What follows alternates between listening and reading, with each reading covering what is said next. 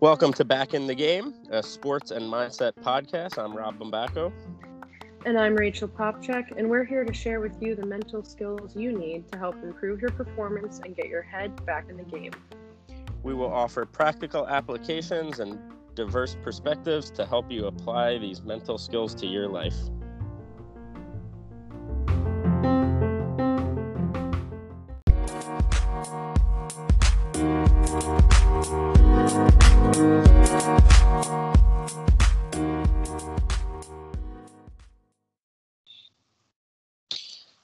Welcome to today's episode of Back in the Game, a sports and mindset podcast. I'm Rob Bombacco.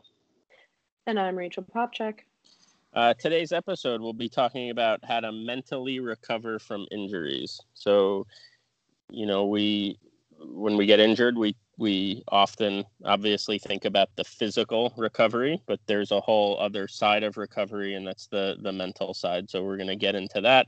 Um, and our guest today will be Dr. Marco Alcala, uh, who will discuss concussions and some issues surrounding um, that specific injury. So, our quote today uh, injuries made people lose confidence in me, but I never lost confidence in myself. That's Penny Hardaway. So, one of the things here I, I love about this is kind of the connection with injuries and confidence. And how injuries absolutely impact uh, an athlete's confidence. You know, when we we are injured and we're sidelined, you know, oftentimes self doubt can kind of creep in there.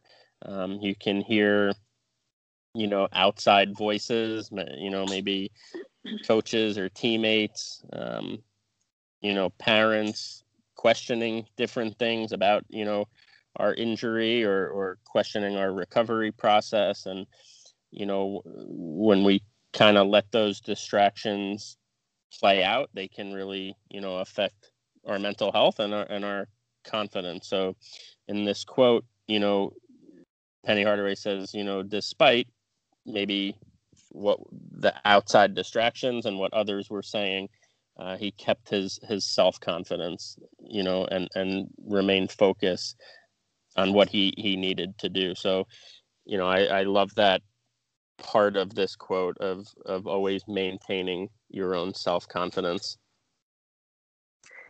Yeah, and I think that that just like you're saying, just kind of maintaining that self confidence. I mean, it certainly has it, it, plays a role in our perception of our uh, injury and and you know if if i'm confident in myself then i do what i need to do to get better right like i do mm-hmm. i i have a consistent routine with physical therapy or i you know kind of allow myself to rest when i need to rest yep. because i know that it's it, all part of the steps in in working towards healing and recovering and, and getting back to kind of being my best self right but if we don't have that confidence in ourselves then we kind of give up. We don't try. We feel really powerless because we just say, you know, I can't do this or it's never going to get better or mm-hmm. know, what's the point?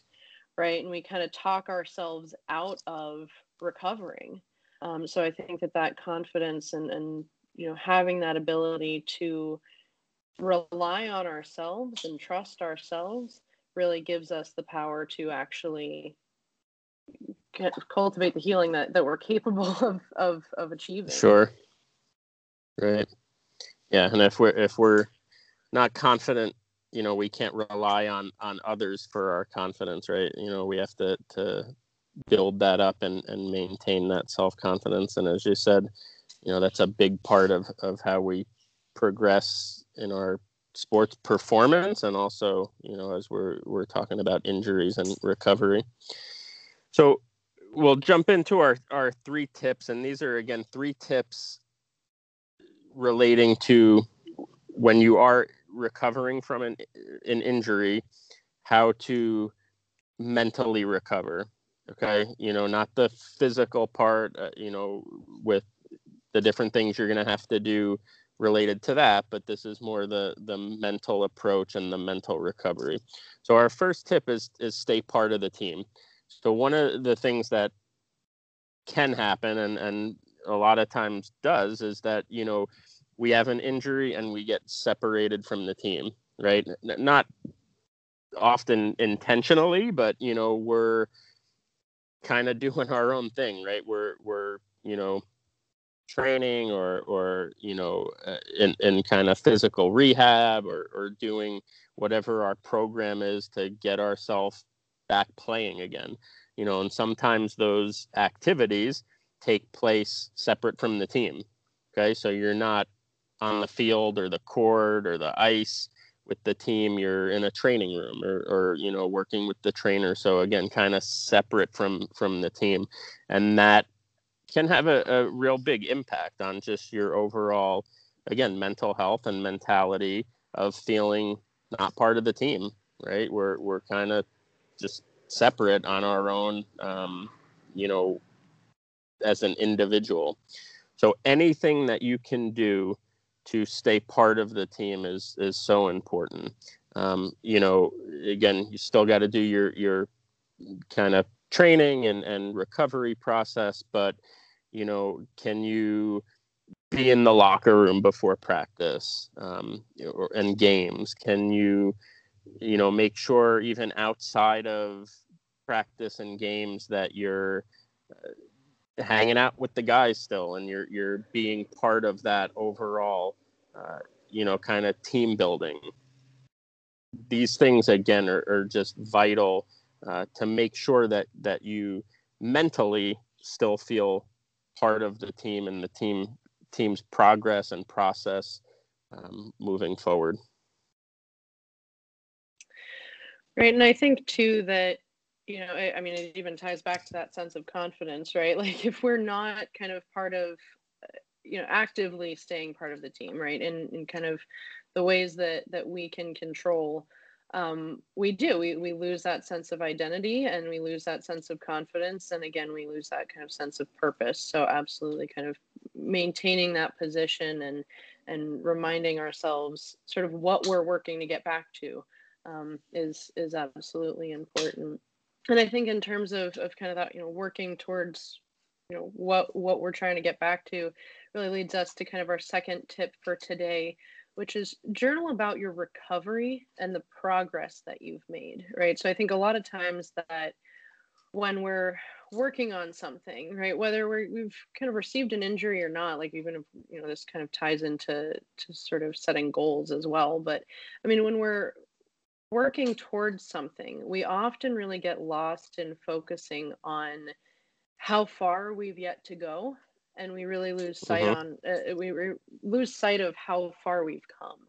Um, and so, so I think that if we can really journal about okay, what is our recovery plan? How far have I come? You know, how many weeks have, right. have gone by? Right, we're focusing on again. I mean, we're focusing on the controllables, but, but we're focusing on the progress that we've made, which is going to help us have really the right mindset to motivate us to keep going um, and not get discouraged by thinking about how far we've we have to go, but but really encouraged and, and kind of motivated by how far we've gone and, and what I am capable of doing moving forward. Right.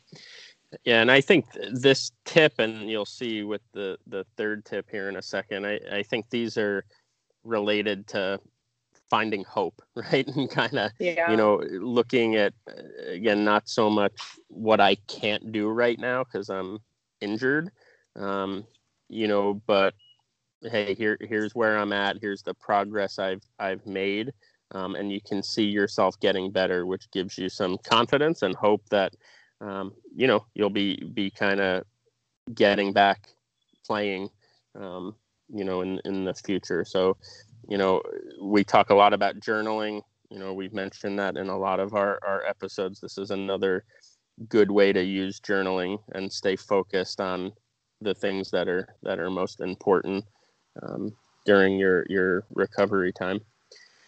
So our last tip is is set goals for when you're able to play again. So I know we have mentioned again in previous episodes the importance of staying focused on the present, and I think tip number two kind of deals with that as well. This this tip here is one time where I'll say um, looking ahead a little bit can be a positive thing, right? So setting goals for yourself when you are playing again again gives you that hope it gives you that motivation to keep working hard to get better to recover and to be back playing again um, you know you have obviously your your injury recovery goals and and what you need to do uh, again to get back. But when you do get back what are some of those things that that you want to achieve? And again that that really can help increase that that motivation and, and get you working as hard as you can to get yourself back competing at a high level right and i think even just kind of setting those goals for when we're able to play again i mean certainly kind of helps us stay present and kind of focus on the present moment but i mean it even kind of helps us sort of set our goals for now right and even kind of helps us again find mm-hmm. our reason and purpose for the now of okay if yeah. i do you know this you know x y or z exercise in physical therapy right? It's going to strengthen these muscles and these skills to be able to help me achieve this goal for when i'm able to play again right? So it's it yep. gives us yes that hope and that motivation again for you know why i'm doing what i'm doing but it also helps me kind of refocus on you know setting again setting those small achievable goals for what where i'm at and kind of what i'm doing now. Sure so, a quick review uh, again, these are tips to help you with an injury and to help you mentally recover from an from an injury. So, number 1 is stay part of the team. Do anything you can to to remain part of the team and be involved in as many of the team activities as you can. Number 2, journal about your recovery and the progress you've made. So, again, rather than than focusing on what you're not able to do, you know focus on the things you are doing and the progress you, you've made in your recovery. And then third set goals for when you're able to play again. So as as we discussed you know you have your your goals for getting back um, but you know getting back from your injury. But when you are back what are some of the things you want to accomplish? And that helps again keep us focused but but also can really help increase that that motiva- motivation to uh, work as hard as you can to get back on the, the court, field, ice, um, whatever that, that may be. So we will be back here shortly. As I mentioned, uh, Dr. Marco Alcala will be joining us and he'll be discussing the topic of concussions. We'll be right back.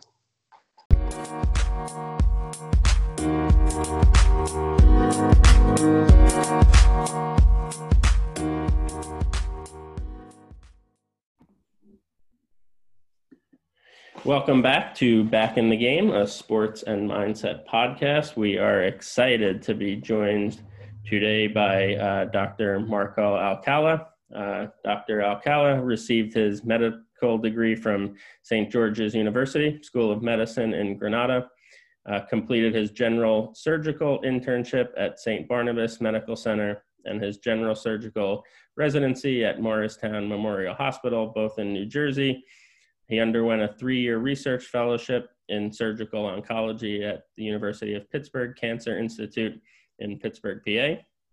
Completed his family medicine residency at the Beaver Medical Center in Beaver, PA. Uh, he then completed his fellowship in primary care sports medicine at Allegheny General Hospital in Pittsburgh, where he trained as a team physician for the Pittsburgh Pirates. He is a published author of several articles, presented in multiple abstracts for research, and has given oral presentations on a variety of topics to medical audiences around the country. He is a member of the American College of Sports Medicine, the American Medical Society of Sports Medicine, the USA Boxing Association, the American Association of Family Physicians, and the American Board of Family Medicine. Dr. Alcala is team physician for Avonworth and Moon High Schools and is the team physician for the Pittsburgh Pirates. Uh, he has medical staff privileges at Allegheny General Hospital as well. Dr. Alcala, thanks for joining us today. Thanks for having me. So we're talking in, in today's episode, and we'll, we'll kind of get into um, you know your specialty with with concussions. But uh, can you tell us just a little more about your career and, and how you got involved in, in the sports medicine field. Uh, so currently I do sports medicine, which is basically orthopedics, uh, musculoskeletal injuries, head to toe, non-surgical. But there's okay. also a component of concussion management, um, which I found a niche in. I tend to do more of it in the North Hills region. And so I basically see about 250 concussions a month, um, which is that's half of uh, what I see, the double of that for my other injuries. But I found a little aspect to it that I love, and a lot of it is mental health, a lot of it is behavioral health that comes with it. So it's a very comprehensive approach that we found, and we're very proactive about it. So that is what I do currently. But to get there, uh, I did family medicine uh, before that to get into it. And that opened up doors for me to be ringside physician for boxing. So currently, I do a lot of boxing on my own and do training for myself uh, without sparring because I don't want a concussion um, and that's the whole purpose of boxing. So, but if we could be better at helping educate these boxers as well, which got me into that even more, it's a place where these people don't have um, an idea how to manage concussions. They just keep going in and going in, despite them the way they feel. They just think that they just need to get back in there. And there's better ways of doing that. So that opened up a lot of other doors for me. And I just thought sports medicine uh, was the ideal situation for me. Um, being ringside physician, being team physician for these high schools, and then the Pirates. It's just uh, it kept snowballing, mm-hmm. and I ended up here with Allegheny Health Network, which is a very approachable program and right in the close to home, and um, I just kept going from there. But my background was surgery before that, so again, you can see how much of a turn that made me uh, get into this. And then having three kids now, I just uh, I love the concept of family medicine, sports medicine um, I bring my kids to the games. Uh, they're involved with me, and it just it keeps going, and I just love it every every day. Awesome. So you and we'll get into some of the kind of things to look for and whatnot. But you you mentioned, and this is of great interest to I know Rachel and I as we deal a lot with the kind of mental side. Um, but just some of the the you know things that you learned kind of as far as concussions and and the you know um, how they do affect you you know the the mental health kind of side of things. Yeah um, so psychology is huge. You know we do tell people that there is a component depending on what part of the brain you injure um, it's three dimensional you're not going to hit the same part every time so let's say you go back and forth with a head injury from a car accident or collision with helmet to helmet, that's a driving force that's kind of going in and out, back and forth. Mm-hmm. Or you get a whiplash injury side to side, you know, so obviously there's different parts of the brain you're going to injure. So you're going to have different symptoms, but most of the time we tell people you're going to have ocular symptoms such as eye motion side to side or up and down that can give you eye strain, headaches, and flare ups where you're just wiped out for the rest of the day you can have vestibular symptoms such as head motion back and forth up and down getting dressed in the morning you know bending down to put your socks on little things like that. That gives you dizziness and if you keep doing that you get the headaches and if you keep pushing through meaning you keep getting dressed then you're wiped out for the rest of the day. So what you're what are you going to say is that i'm just i'm wiped out. I'm tired. Lights bother me. Noises bother me. Stuff that we hear all the time and that's a flare up. And we teach people not to get to that point anymore by teaching them when to stop while they're getting dressed you know at the right timing when to pause. The other component of uh, concussion is cognitive dysfunction. And cognitive is me talking right now and maybe getting to the point where i'm like wait um, what was i going to say next? Let me uh, oh, crap i keep forgetting mm-hmm. what i'm going to say. And that's that takes a toll on people from their psyche alone. Um, memory issues they used to be sharp and I can have, a, for example, a teacher who's uh, a calculus teacher who can't cognitively understand her what she teaches anymore, and she's frustrated, and it throws them into her, this tailspin where they're just they're a mess from an anxiety component. Yep. There's a fourth component to this too. You may have already coming into a concussion having a history of anxiety or depression, which was managed before the injury. However, when you get a concussion, it's amplified. So, for example, if you were anxious but you had the right medication, you were well controlled for years, they can get through their day without a problem. They're well controlled, no panic attacks, they're fine. But the concussion injury elevates that con- those anxiety symptoms beyond what they were used to. but their dose of their medication stayed at the same dose.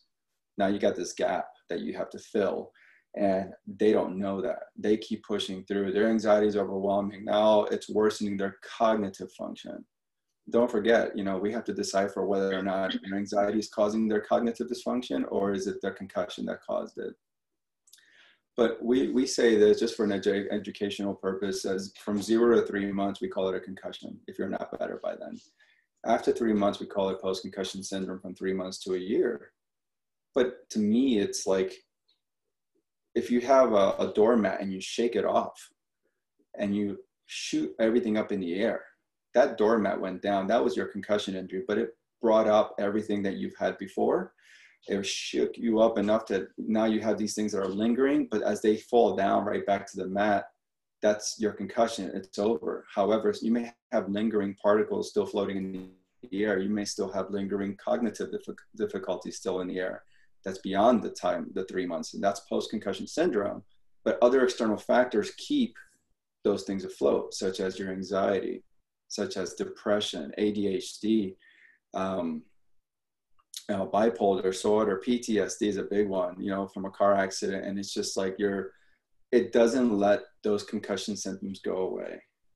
So we hit it from every angle is what i'm saying we mm-hmm. like to be proactive and comprehensive and at the pediatric orthopedic institute we even brought on neuropsychologists postdoc who worked with us we have our vestibular therapist ready to go we have behavioral therapy um, ready to be uh, ordered as soon as possible just to be ahead of the game because we know these these uh, previous factors are going to keep these things going longer and longer. And now we have people years out with these concussion like symptoms that oh, I had a concussion, I'm still having symptoms. Right. No, it's the fact that you never dealt with your PTSD, with your depression history. Well, I used to take medicine. I, uh, my doctor won't bump it up anymore because it was fine.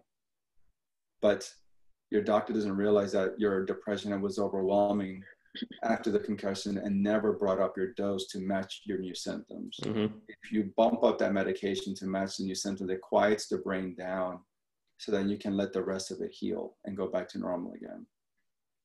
So I think it's a win-win when you uh, talk about this in the beginning of a concussion, just like I'm talking to you about this now. This is my conversation for a patient in the beginning, you know. But obviously, we don't see everybody with a concussion. They get better. Some most people will get better within seven to ten days, you know. And a lot of people linger until four, within four weeks, and after that, you know, uh, what your red flags like why is this lingering for you and then you start talking about those things even more if i see someone coming in with adhd history anxiety sleep disorders migraine history those are i'm already assuming the worst that this is going to take a long time do you have a psychologist do you have a psychiatrist yes i do do you see them regularly yeah i actually feel better from my depression anxiety than before perfect, then you can beat the odds from this. Just you're going to get better from what, what, what I'm going to teach you to do to manage your regular concussion symptoms. You know, but a lot of things overlap. You know, we have a lot of cognitive function is a big deal, and I can have children without a concussion have cognitive difficulties just from having severe anxiety. So that's a, that's something that we're looking forward in or looking for in the beginning, and I'm trying to be uh, ahead of the game when it comes to that and be comprehensive. So you're talking a lot about kind of the the different signs and symptoms um, and and how they all sort of interrelate to one another, and then also just kind of the the different um, approaches that you take, behavioral, you know, cognitive. Are there is there a difference between kind of the signs and symptoms that you see in maybe you know youth, children, particularly kind of athletes versus adults, um, and just kind of the presentation of those things? So, you know, I like that you brought that up because there there's a different approach I have for everybody, you know, and the bottom line is we individualize it based on the person. So, do I become an FBI person and start profiling people? Uh, kind of, you know, like I can profile a teacher. I'm like, you guys are the worst kind. Nurses, mm-hmm. guys are the worst kinds. You, you're basically, I'm saying, the type A personality, sure. adult, child, if you're type A, first of all, if you're type A, meaning you're, you're a high achieving honors student, female, those are strikes against you already in a concussion. We know that we're going to have to be proactive already with this person. We know if you have a history of migraine or well, I never had a headache, but your mother has had a migraine history. Like there's a genetic component to that that I that I have a constant headache right now since this concussion. Because not everybody gets that constant pressure headache. So I'm looking at those people too. But if someone's laid back, doesn't care, oh, you're saying I'm off school for two weeks so I can get better? Sweet. Hmm. Why do they get better faster? they don't care. They're not hung up on, oh my God, I'm an A plus plus plus plus student. I only had an A plus plus just yesterday. I don't know what to do. My life is ruined. Good luck with that person getting better right away. Mm. So the adult and the athlete, we're actually thinking about doing a study for the work comp auto injury adult versus how we um, attack an athlete. And to be honest, I think uh, I'm more quick to talk about the psychology aspect of things with an adult that got hurt at work or that got hurt from a car accident because I feel they're going to be prolonged because they are so fixed in their ways that they won't budge. You know, they we have to address the psychology sooner and say, you know, this can give you PTSD. You know, do you feel anxiety early on? Do you feel like that's bothering you? Well, yeah, it's hard for me to sleep at night. You know, bring that up sooner than an athlete who just wants to get back in the game. There's a psychology, a different psychological psychological issue with those kids that want to get back to playing sports, and we have to address those people differently. So my approach is, first of all, knowing the kind of personality they are, and then addressing it that way. And number two, you know, do you work from home? Do you have school at school? Do you have school cyber school? Can you control your environments? And if so, then this is how you're going to approach it now. Um, I don't know if that's answering your question exactly, but my approach is just basically individualizing it to that person and, and their environment and their household environment. And parents are separated or not, or divorced, or uh, there's so much more that goes on in the household that we have to take into consideration. You can tell them all you want, and they go home and they ruin everything you talked about because their parents are causing so many things for them. Yeah. Well, no, and, and you are kind of answering that question and really kind of addressing sort of the those differences in, you know, personality factors and certainly kind of the the mental health side that we take of really kind of meeting each person where they're at and sort of getting to know the person and, and sort of their background and, and the way that they approach things to then kind of work with them right. sort of through their experience. Um, but I'm just kind of curious as well, sort of you're talking about these different um, you know the the personality traits and kind of the different personality types. Could you just sort of expand a little bit more on maybe the differences that you see in those personality types and kind of the rate of getting better right? So you're saying that if they don't care they kind of get better faster. So what is sort of that impact on you know maybe more of that type a personality versus that more laid back personality? So a type a person for example somebody or it doesn't have to. I mean, it could be somebody who's a go-getter who just doesn't know when to stop. I have, I'm an executive secretary, I'm an executive. I, I can't stop. I got to work, work, work. Um, they're so quick, you know, their, their mental state is, their acumen is really good. They're sharp, they're fast, they can calculate numbers in their minds without a problem. But once they have a concussion and they have a cognitive, not everybody has cognitive difficulties, by the way. They can have, depending on what part of the brain they injure. So again, I need to know what symptoms they have if I move my eyes too much, I get eye strain, then you're the ocular deficiency type. If you're moving your head around, I get dizzy, then you're the vestibular type. So that's more of a physical thing. The cognitive is me talking like you right now to you from memory, or you listening to me on your end and you have cognitive difficulties and you can't comprehend after five minutes of what I just said. It's just, you're like, oh my God, I'm trying to pay attention, but I can't understand the thing. And now I'm getting headaches trying to pay attention. That's a lot of analytical skills, brain power but that person that used to be able to multitask and calculate in their heads without a problem and now they have a concussion and that part is affected there's decreased processing speed. They're slow to understand what they're hearing. They can't calculate what they were used to calculating before. They're getting fumbling numbers. They're making mistakes. They're dropping the ball. So if they were high functioning and you can't see my hand on the podcast but they're up here high up enough that they're with it. Now there's a deficiency, meaning they're not as quick as they were. That person who's type A will lose it. They will get so anxious and frustrated and angry and so stressed that they're not working at the capacity that they were before, which then enhances their anxiety and prolongs their concussion symptoms. Now we're dealing with months and months of people like that. Yeah, I think. Uh, go ahead. Sorry. Uh, and, I, and what, what I was going to say was that when I counsel them about this, like you would not look at a fracture the same. You would say, I have a mm-hmm. fractured leg. I can't walk on it. It hurts.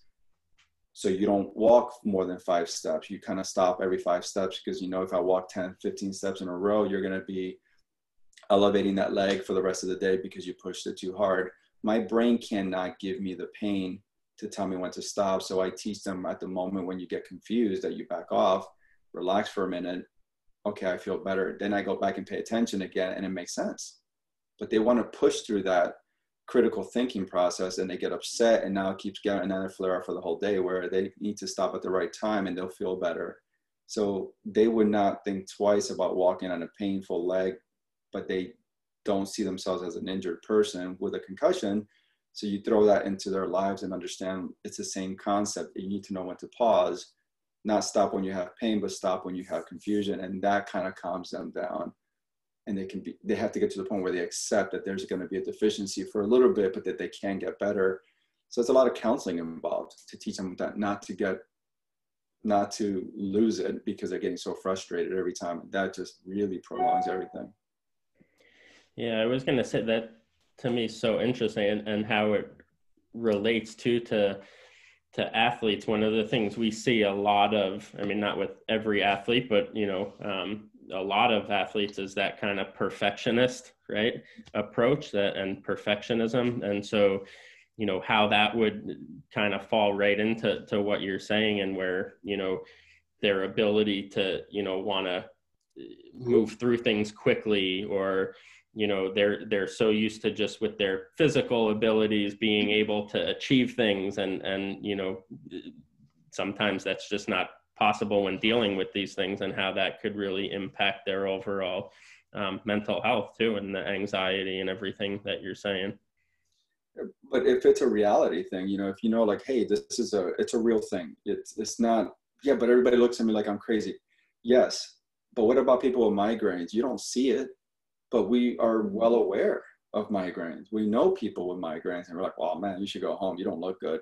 Oh, thanks, man. You're right. I'm getting a migraine. Oh, go home. Go sleep it off. I got a concussion. What are you talking about? Keep going. We got. We need this done right now. Keep going. So they're pushed. There's a lot of bullying effect going on, even the workplace, even at the executive level. You know, you're mm-hmm. looked at as if you you're incompetent because you can't do this, and you used to do 20 things at once delegating and you ran the show and now you're doing five things at once and you're fumbling and you're perceived as uh, incompetent that you can you're at risk of losing your work your job.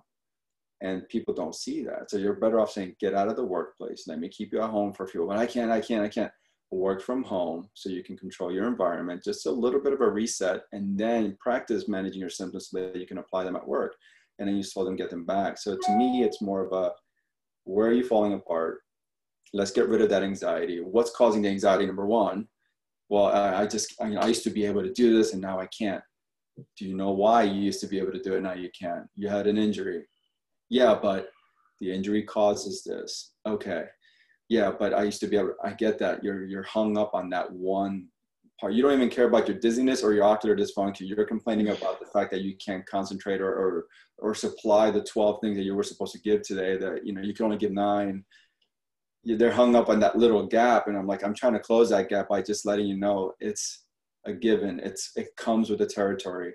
You know that that's part of the injury then what are you worried about now? It's just that i'm like calm down. Relax. It, it's part of it. The more you reassure them you're going to get better. Right now you're just injured. It's going to go back. Because they don't realize that they're not going to get back to there again. They think that this is them the new them. And when people and they go to many doctors that say this to them oh this just get used to it. This is just the new you. And then you stir them up and say no you can get better. You're like what? They told me i wish i would have come here six months ago. I mean they i, I was told this is just a new me. And i we've helped people 10 years out of an injury. Talking to them like this reassuring them and teaching them how to pause and go not pushing through but pushing up to it and not through it. And they get that concept and they within a few months they get better it makes me think that this application does work. Not that I'm lucky, not that we're lucky. We just found a pattern to teach them how to get through this. But there's just a lot of psychology. And a lot of the times, it's a team approach, is getting them to the right people, the right therapist, the right psychiatrist. We work closely with a handful of them because it's obviously hard to find them. Um, you know, we deal with CBI in Cranberry. We deal with uh, our AHN network. We have um, a lot of neuropsych, well, uh, a couple of neuropsychologists that we trust really well. But even then, we get to the point where we're good enough that we don't need a neuropsychologist to tell us this person is anxious or a reactive depression due to the injury, which I used to be able to do this, and now months go by and I can't do what I used to do. That gap really throws people into a, such a it's sad because it just throws them into such a whirlwind that they they can't see themselves the same anymore. So they're clouded. And so we have to get them and pull them out of that. Right. so i think we do an adjunct therapy to compare to their psychology therapy too.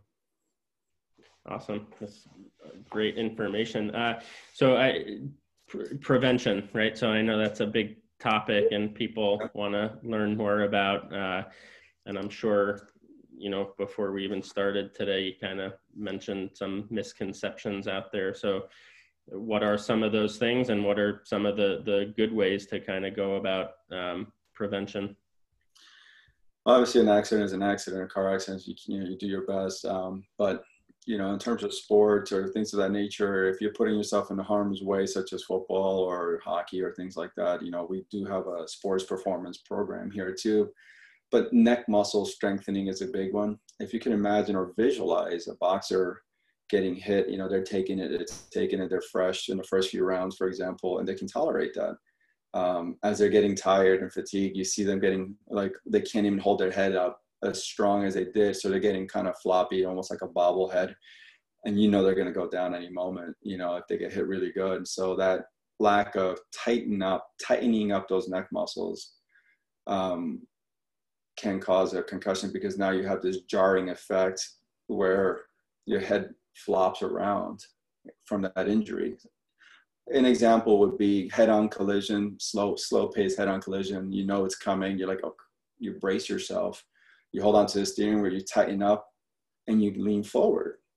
But your chest, your neck, your shoulders, your head all went as one unit because you tightened up really hard the worst thing you get is whiplash, neck muscles hurt, and everything because you tighten up so hard right before the injury, almost like a natural uh, protect, protective uh, uh, reaction. But when your guard is down and you get T-bone from the side that you didn't see it coming, you're flopping head side to side. That's when people get more concussions, I think, because they're just not aware and they didn't have enough time to prepare for the impact like a hockey player getting pushed up against a wall. He sees a person coming, tightens up, he goes against the, the wall as one unit versus like got blindsided and you weren't prepared and you get flopped around. That floppiness, I guess is what I'm saying, is can cause that head, the brain to shake a lot vigorously.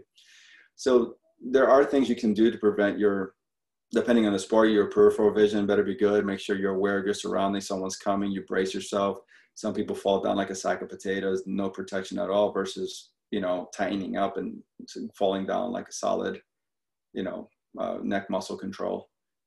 So I think neck muscle control, hydration is really good.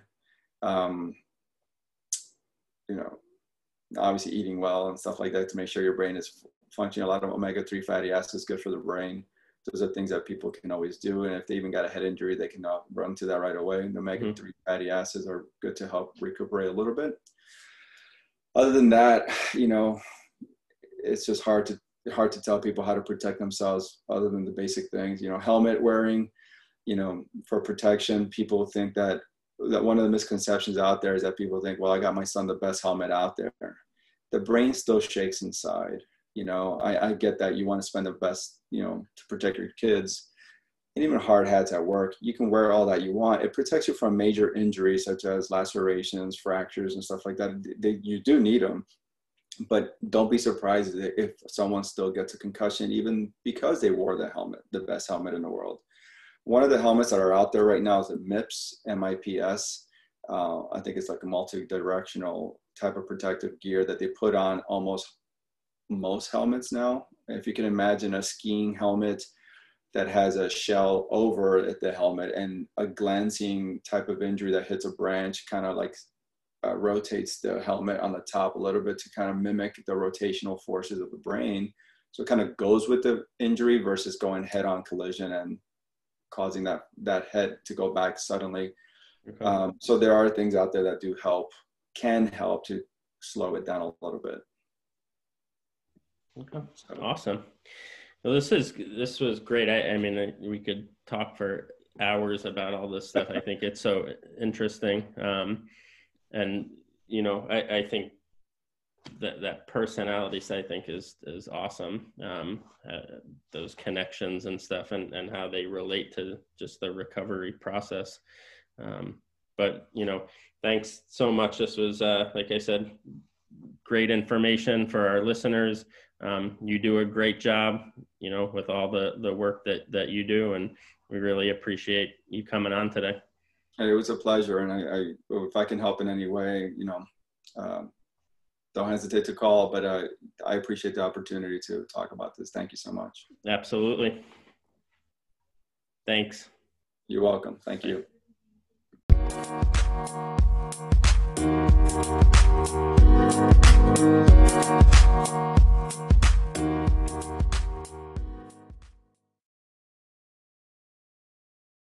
Thank you so much for listening to today's episode of Back in the Game, a sports and mindset podcast. Please make sure to join us next time as we continue to discuss the mental skills you need to get your mind back in the game and perform at your best.